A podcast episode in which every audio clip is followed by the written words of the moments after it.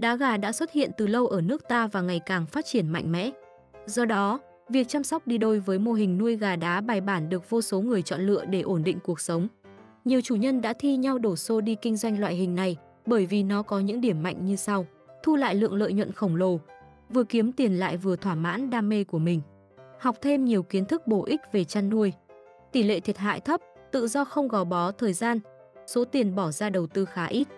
Quan trọng nhất là loài vật này cực dễ nuôi, thích nghi hầu hết mọi môi trường. Giá thành luôn nằm trong top đầu trên thị trường, bạn không cần phải lo lắng đến chuyện không có khách.